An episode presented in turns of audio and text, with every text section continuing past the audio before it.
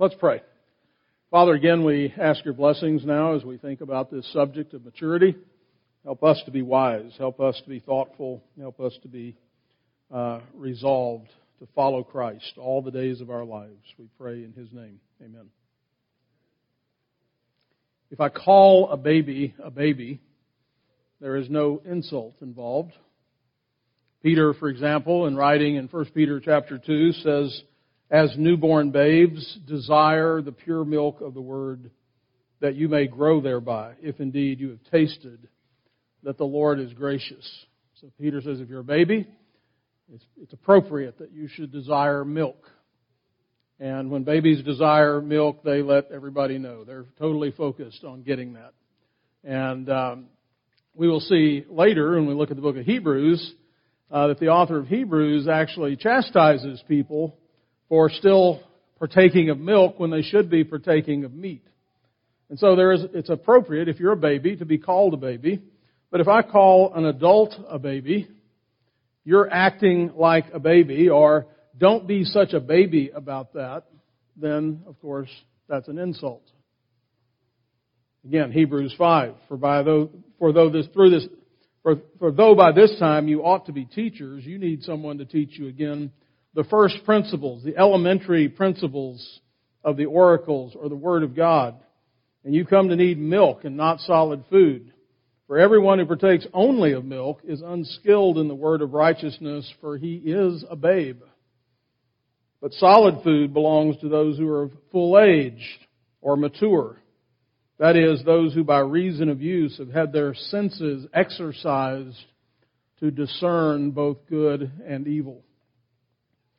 And so maturity, as we said last talk, is perfection. You shall be perfect as your heavenly Father is perfect. Maturity is to permeate every area of our lives. We could take any number of topics and focus on those. Today we're going to be talking about friendships in this talk. As iron sharpens iron, so one man sharpens the countenance of his friend. So God, as I pointed out, puts us in this world, puts us in families, in churches, and puts us in association with other people, in friendships. The motivational speaker Jim Rohn said that we are the average of the five people we spend the most time with. Do not be deceived, Paul writes in 1 Corinthians 15. Evil company corrupts good morals or good habits. Proverbs 17:17, a friend loves at all times, and a brother is born for adversity. So we're going to just set that aside for a moment. We need friends, we have friends, and we're going to evaluate what kind of friends and what friends are doing for us or to us or against us. But I want to ask another question. Who are you? There's been much talk in recent years, and it's certainly on the news every day, about identity politics, which are political arguments that focus upon the interests and the perspectives of groups with which people identify. This could be race or gender, age, sexual orientation, so forth. It's argued now that you don't actually have to be a member of a particular group, according to this theory, in order to identify with that group.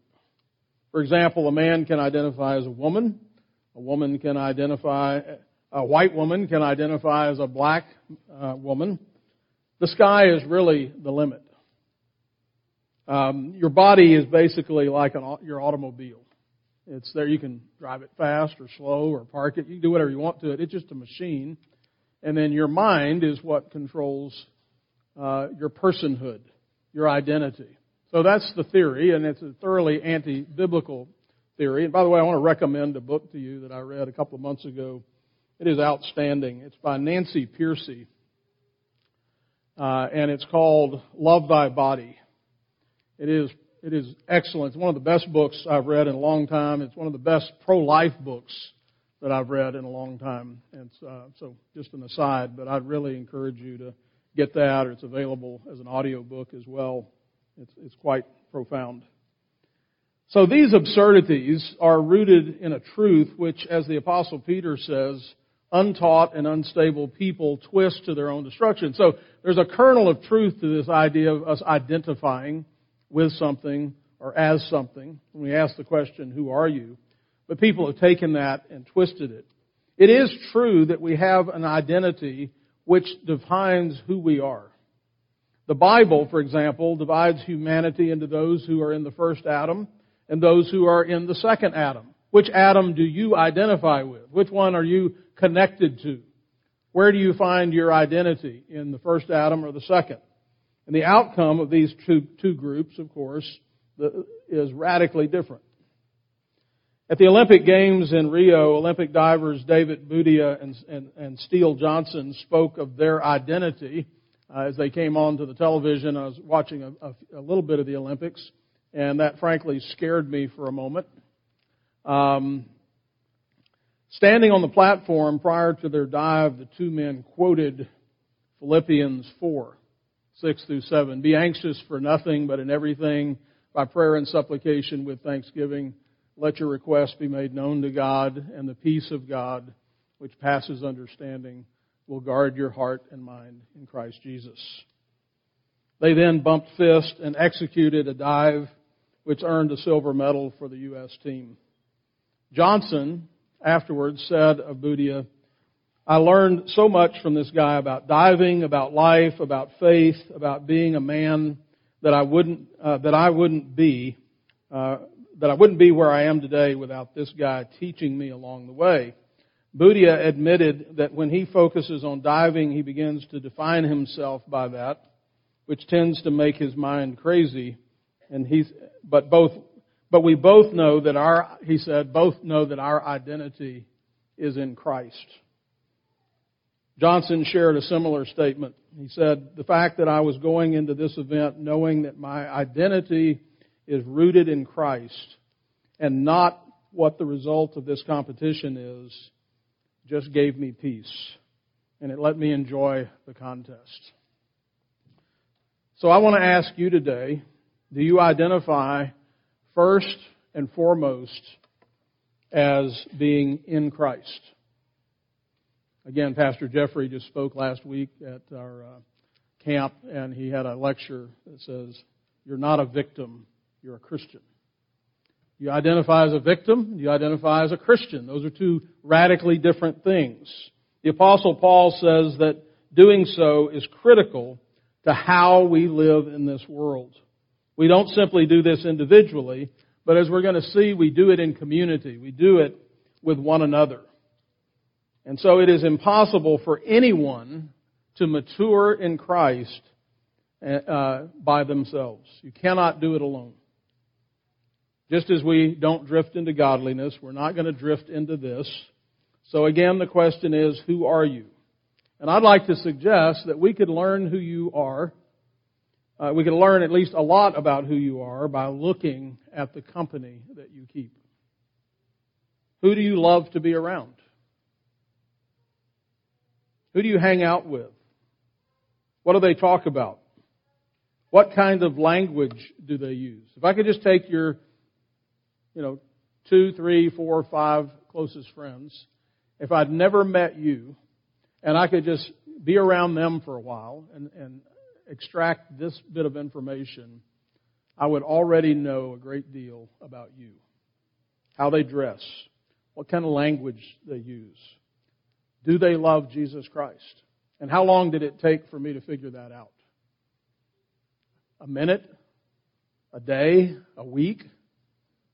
Now, one of my pet peeves is to have a young person who is in some kind of has a romantic interest in someone. Let's say a young lady, and I ask her, is he a Christian? And she gives this answer, or something like it. I think so. I'm pretty sure. Or worse, I hope so. What that means is no. If you don't know that almost immediately, there's something terribly wrong here. Something terribly immature at the very least, and maybe a lot worse. In fact, we could know who you are if we could, again, just spend time with the people that you keep company with. The company you keep is either a reflection of who you are, or at the very least, it is a reflection of who you would like to be. And so, birds of a feather flock together. It happened some years at our camp. We've been having our youth camp for 11 years, and it's grown each year. We had about 150 this year, and I'm happy to say we didn't have this year. But it's not, on occasion, we have among the group will show up what I call bad boys, or the really cool girls. And then, pretty quickly, a little crowd begins to develop. Thankfully, this is always, in our experience, always been a very small minority that we deal with. But the really bad boy's there. Next thing you know, he's got two other guys. They're kind of over to the side from the group. And then within another hour, there's three girls that have gathered over there under the tree. And you can just see it. And if anybody's ever taught school or anything like that, you know it happens in classrooms with any group, because they spot each other and figure out, okay, there's somebody like me or somebody that I want to be like. And so, given a little time and opportunity, these wannabes will be like that person. And you're the same way. Who you hang around is who you are either like or who you want to be like. On the other hand, there are those who seek out godly companions. And we know them also by the company that they keep. Turns out that the company you keep gives us the most accurate answer to the question, who are you? These same questions will apply to who you are attracted to when it comes time to marry. There is no closer companion than a husband or a wife. There is no greater influence over who you are and who you will become like. And so it is essential that you become like Christ first, that you mature and you reflect Christ so that you attract that kind of a friend, both in a general sense as well as in that most intimate sense with a spouse. You need to first be like Christ so that that's the kind of person you attract. Now, let me back up and let's do a little theology here. Theology is underneath everything. Ideas have consequences. What does God say about the company we keep? A theology of friends, if you will. Well, the Holy Trinity is a community, right? Father, Son, and Holy Spirit. An eternal community, an eternal communion of love. Since the triune God made us in His image, He therefore made us to be in communion as well, to expand this Trinitarian communion. We were meant to be together, and we were meant to be together in love. And remember last hour I said love is about what? Sacrifice, giving of yourself to other people. That's what it means to love. Adam was not created in isolation, but in covenant with the triune God Himself, yet there was still something missing, and thus God declared that it's not good for man to be alone. Image-bearing demands that man, like God, live in community. Man's identity is essentially tied up in his relationships with others. It is impossible for a person in isolation from others to show forth the image of God in its fullness. He must have communion with other people. We are incomplete without others. And so it matters not just, I'm making a little bit different statement here, it matters whether we keep company. And it matters what kind of company we keep. And there are three basic responses that we can have to God's call for us to live in communion with others. God has said it's not good to be alone. And now we're going to respond to that. The first is a response of rebellion by way of isolation. We all know people like this. Thus, Adam's first response to God after he sinned was to hide himself. I notice as a pastor in a church, all pastors see this. We got families, they're rocking along, they're in fellowship, they're regular in their participation and involvement, and then all of a sudden something happens, and they stop showing up, and they start missing once a month and twice a month and three times a month, and the water pump went out on the car, and this happened. And all those things really happen, of course, in life, and sometimes those are legitimate things, but you start to notice this family who used to be this way now, or maybe it's just an individual. Something else is going on. There's a reason we start withdrawing. We don't want to be with the people of God. It becomes uncomfortable. There's something else. I may not know what it is, but most of the time, that is a sure sign this isolation is something wrong. Part of the self-deception of sin is the siren call to be our own God, to always do it our way. And so this isolation can actually happen while people are present. They can still say, I'm going to do my own thing. I'll come and I'll participate when I want to. I won't when I don't want to. It's all about me. What's in it for me, not what's in it for others. I'll decide on a case-by-case basis. Anybody here ever have to do something you don't want to do? I do it every day, don't you? I hope so.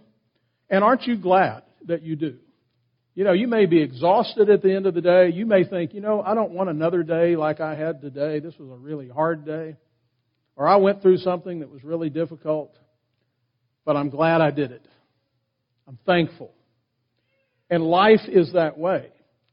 But we have sometimes a lot of Christians who don't live that way as Christians. They think it's all about them, and they do what they want to do when they want to do it. And there's no sense of obligation to something bigger than themselves, a sacrifice. Well, this isn't really what I enjoy. I got to be honest. I, 63 years old, go to youth camp. I don't like it. If you ask me 2 months before, do you want to go to youth camp? My answer is almost always, not really. I really like my bed.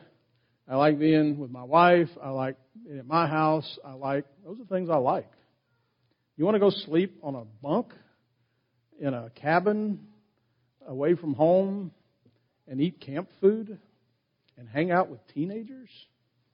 Well, that's not what I would pick. But you know what? I go every year, and I'm always glad I did. I'm always glad I did something I didn't want to do that wasn't all about me. It was about other people. And what I find out is when I give to other people, they always give back way more than I gave. And that's what the Bible teaches, right? Give, and it'll be given to you. Pressed down, shaken together, overflowing. That's God works in these paradoxes. Proverbs 18:1, a man who isolates himself seeks his own desire. He rages against all wise judgment. Or all mature judgment. The problem with trying to be God is that the job is way too big for us. So in order to maintain control, then we have to shrink our world to eliminate all threats. Eventually, everything becomes a threat, and thus our world must continue to shrink. Everything out there becomes the enemy, and we begin to speculate about what everybody else is up to. We need one another more than we think. In fact, you need everybody that God's put you in relationship with. I'll just say to you as a church, God put you here, and He put everybody else here because He thought you needed each other. And you have something to learn from everybody, young, old, male, female. You have something to learn if you'll pay attention. We're here to become a little bit more like each other. Now, maybe we learn positively, learn negatively. You know, on the way home from church, you say, did you see how Johnny talked back to his dad? That wasn't good. You should never do that. So we learned from Johnny and his dad. Or did you see how excellent Johnny responded to his dad? That's what I'm talking about. So there's a lot of ways that we learn from one another. So as we isolate ourselves, still in this first response, we find it increasingly hard to feel loved because we've forgotten how to love. Well, I don't fit in. And the people there don't like me. Well, be likable. Get busy serving, and they will. It's not about you. It's about something bigger than you. That's what maturity is. Love is always about others, always about sacrifice for others, always about meeting the needs of others even before we meet our own needs. Loving God and loving our neighbors, again, are the two greatest commandments. Denying ourselves is the starting place of following Christ, right? And if it's the starting place, it's also how we continue to follow Christ. He gave himself to the church because he loved her. It's only in losing our lives that we gain it, and more specifically, we lose our lives as we give it for others. Greater love has no man than this, and he laid down his life for his friends. Sometimes isolation begins with statements like I just mentioned, I don't fit in, or everybody's mean to me. Ever hear kids say that? Well, if you're a Christian and you can't find anybody to fit in with, then I'd like to suggest that the problem might be you. Might. It is your responsibility to be kind and friendly and hospitable and much more. Now, that's the first response. Isolation. Pull back. I don't want anybody around me. Second response to God's call for us to live in community is to choose to live in bad company. A communion of rebels is not a communion of love, but rather a band of fools. I remember Lorraine Bettner in his book, Reform Doctrine of Predestination, has an illustration in there where he talks about pirates on a ship. Have fellowship. They're pirates on a ship. And they cook, and they laugh, and they drink, and they party, and they work, and they do all these things together, but the whole time they're still rebels. They're still criminals. So in that sense, the fellowship is bad. It enables them to do bad things, to be thieves. The book of Proverbs lays out a stark comparison, as we mentioned, between those who carefully surround themselves with wise or mature companions versus those who just hang out. I want to just go hang out with my friends. I want to just hang out. That's usually not the best thing. Proverbs 12:26, the righteous should choose his friends carefully, for the way of the wicked leads them astray. Got that? The righteous. You say, well, I'm a Christian. I love Jesus. I'm committed to following Christ. But I'm just going to go hang out with these friends who are not. So he says, the righteous should choose his friends carefully, for the way of the wicked leads them astray. You think, well, I'm going to go be a good influence on them. And next thing you know, the opposite has happened. Proverbs 22:24-25. Make no friendship with an angry man, and with a furious man do not go, lest you learn his ways and set a snare for your soul. Your soul is at stake here. Proverbs 28:7. Whoever keeps the law is a discerning son, but a companion of gluttons shames his father. Proverbs 29:3. Whoever loves wisdom makes his father rejoice, but a companion of harlots wastes his wealth. Moreover, when we keep company with those who are not seeking the Lord, as I mentioned earlier, we become more like them. 1 Corinthians 15:33, do not be deceived. When you see that in the Bible, pay attention. That means you could be deceived. You could be fooled. You can deceive yourself. Do not be deceived. Bad company corrupts good habits. Your two best friends, as I mentioned, or five or whatever, are the best predictors of where you will be in 10 years. They are going to lead you somewhere. They're going to lead you up, or they're going to lead you down. They're going to lead you into the dark, or the light, or life, or death.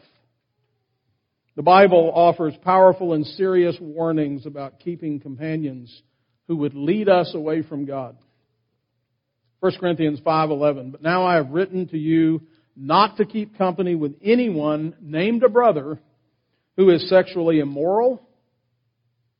You got any friends that are sexually immoral? Or covetous? Or an idolater? Or a reviler? Or a drunkard? Or an extortioner? Not even to eat with such a person. Are you ready to follow the Word of God there? That's what He called you to.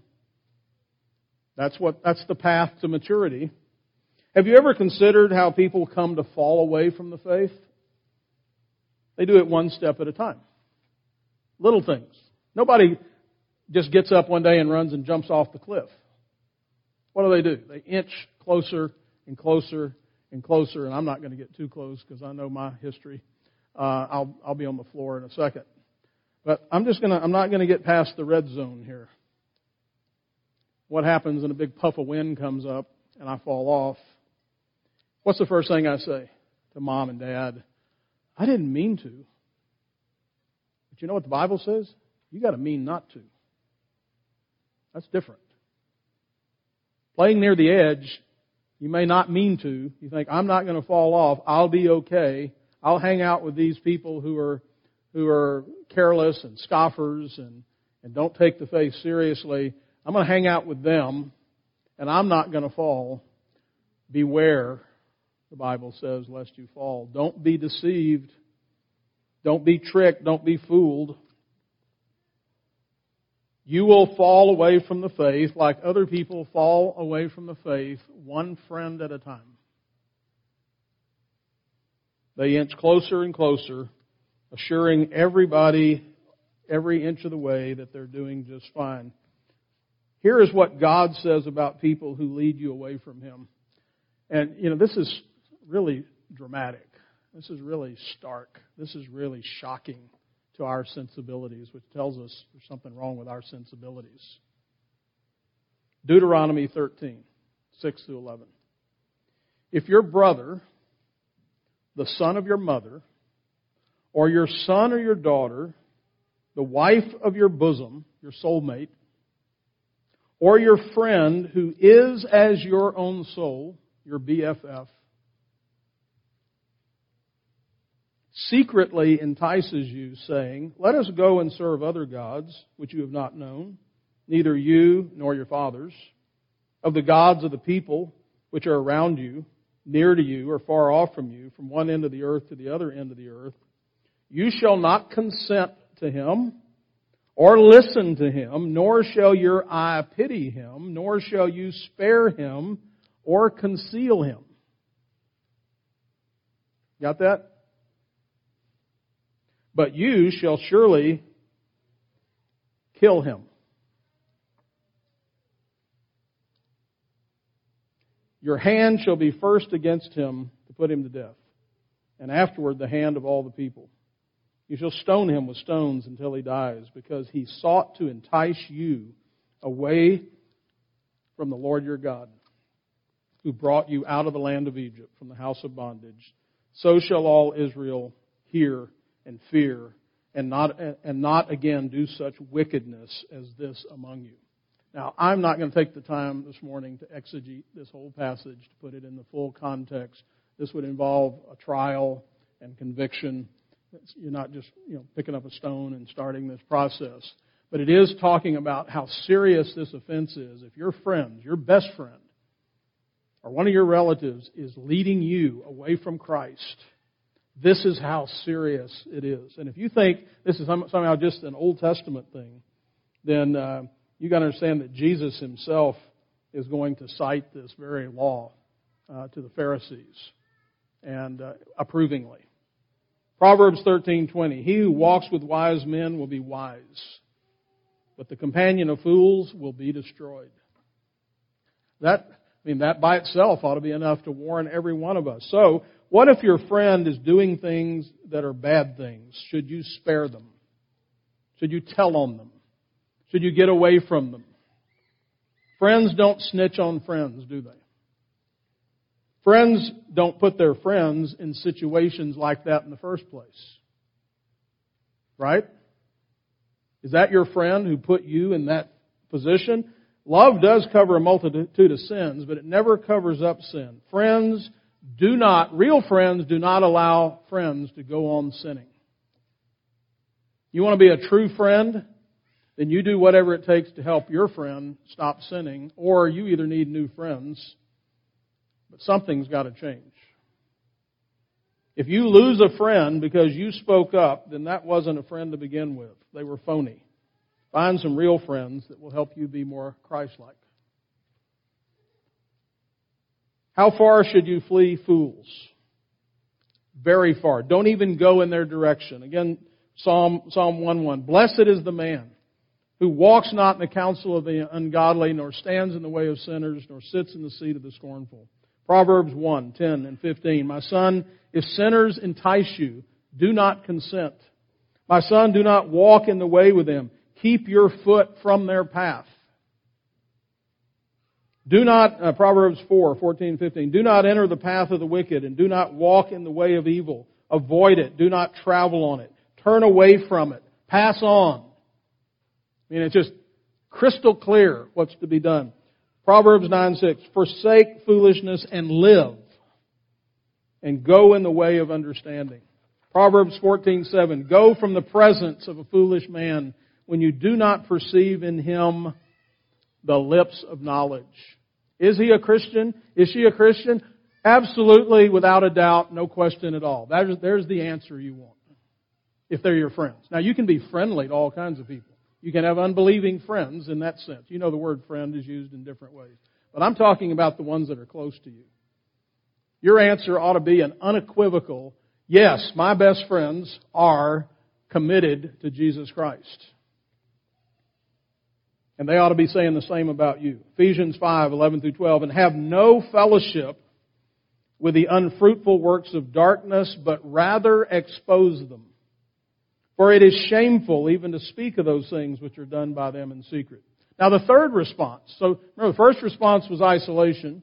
God says you were to live in communion and community. Second response was to choose bad company. That's rebellion. And now the third and proper response is godly company. Psalm 119:63. I am a companion of all those who fear you and of those who keep your precepts. There is a wise and mature person. Ecclesiastes 4, 9 through 12.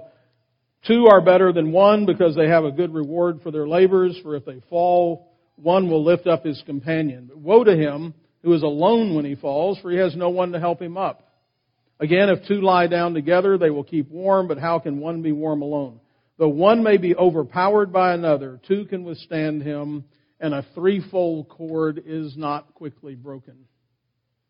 God has called His people to live in a community of godly companions, which is primarily the church, the families. If you think of the church this way, the church, our churches, this church is an outpost of the kingdom of God. My church in Nacogdoches, an outpost of the kingdom of God. Your families are then outposts of those outposts. So when you have the benediction and you go home on Sunday and go to your house, the church goes with you. You are the church. Wherever you go, God then spreads you out all over this community. He puts you in all those places to be salt and light. And there in your houses, you have godly companions, and you're there laboring to help one another grow in Christ. So that then when you go out individually to work, to interact with neighbors, that you go as a representative of the kingdom of God. And so, God has called us to live in this community of godly companions. We start each week, not the weekend. Sunday is the beginning of the week. And there is nothing you do every week that is any more important than to assemble with God's people to worship, to come to His table, to renew covenant, to regain focus. We're about to start a whole new week on Resurrection Day. We get to start over every week and come to the table and remember who we are and why we're here and remember who He is and what He's done for us. And then to be sent out the door with His blessing, to go to our house and to gather around our tables and to live in communion with one another and to love our neighbors and to love God and to show the world what Jesus said is our love for one another. And by this, all men will know. You're my disciples. We do this in community. And so in the Bible, so we start each week assembling with the people of God around the family table. And in the Bible, we find a kind of continuum of bad company that degenerates from ignorance to foolishness to wickedness to evil. And one of the key things a godly church community of friends and family provides is doctrine and instruction in the truth so that we can overcome ignorance, reproof or correction, which helps us overcome foolishness, and discipline that removes the wicked man from among yourselves. We need community for these things and also for authority, accountability, example, inspiration. As iron sharpens iron, so one man sharpens another. Redemption is not simply a private matter. We are His people, not just His person. God gives us various covenant relationships, family, church, state, to enable us to provide protection and to be protected, a place where we can grow, back to the hothouse image. This protection is both physical and moral in nature. It guards against threats from the outside and the inside. It is concerned with safety and health and defense of all those who come into this relationship. It is also concerned to establish righteousness and constrain or remove evil. Where does most evil take place, according to the Bible? Alone in the dark. Maybe with 2 or 3 other people alone in the dark. But here together in the sunlight, when we come together, we change our behavior, right? We have company over. We change our behavior. We clean the house. We put on our best manners. We understand that we have an obligation to other people. It changes who we are. Each covenant member is given both responsibilities and duties which are designed to work toward the mutual benefit of others. The hierarchy within this covenant, when followed, brings order, instruction, and discipline to the body. It is in this company of saints that we find direction and protection. This is an aside, but I'm going to give you an assignment. This is for everybody. But I'd say, young people, you really want to get ahead. You want God to bless you. I'm going to give you a real simple thing to do. If you'll do this every Sunday this year, it will change your life. As you're sitting here during the worship service, if your church is like my church, when after we have the benediction, we have a fellowship meal each week. And what happens is we see everybody begin to break up into their constituent groups, little kids, teenagers, boys, girls, men, women, which is fine. That's the way God made us. We have mutual interest and whatever. But what if you just said, before I go hang out with my friends, as good as they are, I'm going to take 5 minutes every Sunday to go talk to somebody else in the congregation that I don't know, or I don't know very well, or I haven't spoken to in a while. A grown-up, an old person, a man, a woman, a little kid. I'm just going to get somebody in my head, and I'm going to make sure I walk over and say, how are you doing? Do you remember me? Or whatever. You know what happens? In a year, you've had 52 conversations with people. You've made 52 friends. You've had 52 people who probably, if you're a young person and they're an adult, as you walk away after that brief encounter, they're saying in their head, she is a fine young lady. He is an impressive young man. And you know what? I don't know how many friends, if you're on Facebook, which I'm not recommending, I don't know how many friends you got there, but they don't count. These are the ones that count. And you need all the friends you can get, and you don't know when you're going to need them. And you need all the godly friends you can get. And you don't know when you're going to need them. So get them now. Get them lined up. Get them together. Make as many as you can. And you can do it in just that little bit of time every week will change. In a year's time, everybody in this church will know you. They'll know your name. They'll know something about you. They'll be praying for you. Little things dramatically change all of this. A word about peers. Take your age and subtract 5 years. If you're 20, you're now 15. If you're 15, you're now 10. Would you go to that group of peers, that younger group, to get advice, important advice? You're 20, would you go to 15-year-olds to get advice? You're 15, would you go to 10-year-olds to get advice? Why not? You used to go to them. When you were 15, you went to 15-year-olds to get advice, right? Well, you're going to learn more in the next 5 years than you learned in the last 5 years, I hope.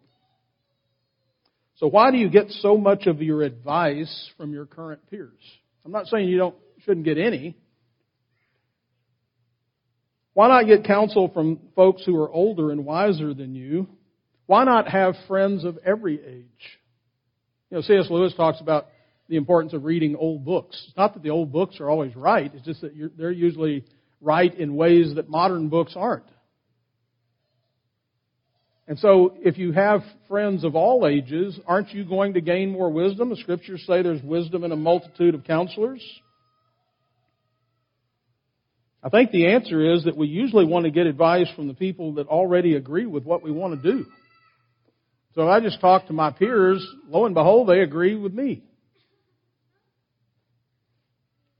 We really don't want wisdom. We want approval.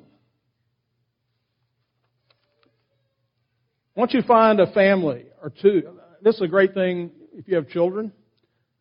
Find another family in the church who you respect, who you know loves you, and say, would you mind if I check in with you maybe once a quarter and ask you how I'm doing with my family? How am I doing with my wife or husband? How am I doing with my kids? And would you be willing to hurt my feelings? Tell me the truth. And you can come to me anytime, but would it be all right if I just, once a quarter, maybe just ask you and you would just tell me? Because I have blind spots. Anybody here have a blind spot? Where are they? Oh, you don't know, right? Because they're blind spots. Now, if I ask you to point out the blind spots of some of the other people in this church, could you do so? I'm straying off here, but I think this is important. I know something about you. You have talked about everybody else in this church behind their backs. And that's a good thing. It can be a bad thing. It can be gossip. That'd be a sin. But you're supposed to talk about other people. And every one of you have. Every one of you have an opinion. Every one of you see things in other people, but you don't speak up. Now, I'm not saying you should. I'm not saying tomorrow you should go to everybody and point out all their flaws. But what if you had the kinds of friendships and relationships where you could? Do you think we'd all benefit from that? But we're also insecure. We kind of have this unspoken rule. If you won't point out my blind spots, I won't point out yours. But what if there's somebody who you knew loved you and that you trusted, that you could go to and say, would you help me because I need somebody that can see where I can't see? Isn't that what parents are supposed to do for their kids? We still need that, friends. God put you in a family. He put you in a church. He gave you parents for a reason. He surrounded you with people that know more than you do. In fact, we have something to learn from everyone if we'll only pay attention. And so you need to decide who you are, not just who you are, but who you want to be. I heard somebody said the other day, you're not trying to find yourself. What you're trying to do is make decisions that are going to shape who you are in Christ. You're going to become somebody based upon the decisions you make and the friends you keep. Who do you want to become? Christ is the model. So one last thing I'll mention here, and that is about maturity and romance. 1 Thessalonians 4:3-8. I'd highly recommend, parents, that you have your children memorize this in such a way that they can say it almost backwards. I mean, really nail it. This will protect them in regard to this question of future romance. Anybody want to know the will of God? Oh, yeah, I'm a Christian. I want to know the will of God. Well, man, it doesn't get any plainer than this. For this is, 1 Thessalonians 4:3-8. For this is the will of God. Okay, listen. Your ears perk up. Your sanctification. Your holiness, your Christ-likeness, your maturity, that you should abstain from sexual immorality, that you should know how to possess your own vessel in sanctification and honor, not in passion of lust like the Gentiles who do not know God, that no one should take advantage of and defraud his brother in this matter. What matter? sexual immorality. In other words, if you got a boyfriend and a girlfriend and you're madly in love and you think someday we're going to be husband and wife and we're going to be married, so it's okay, God says it's not okay.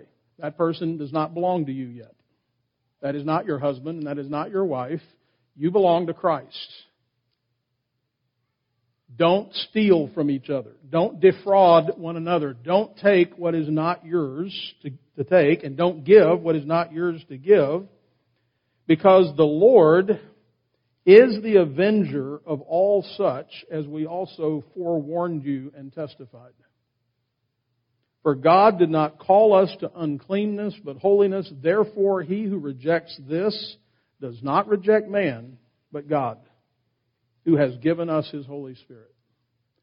And I'm saying that, and I'm saying it strongly, because so much of my time as a pastor is spent dealing with the heartache to individuals and families who haven't taken heed to this.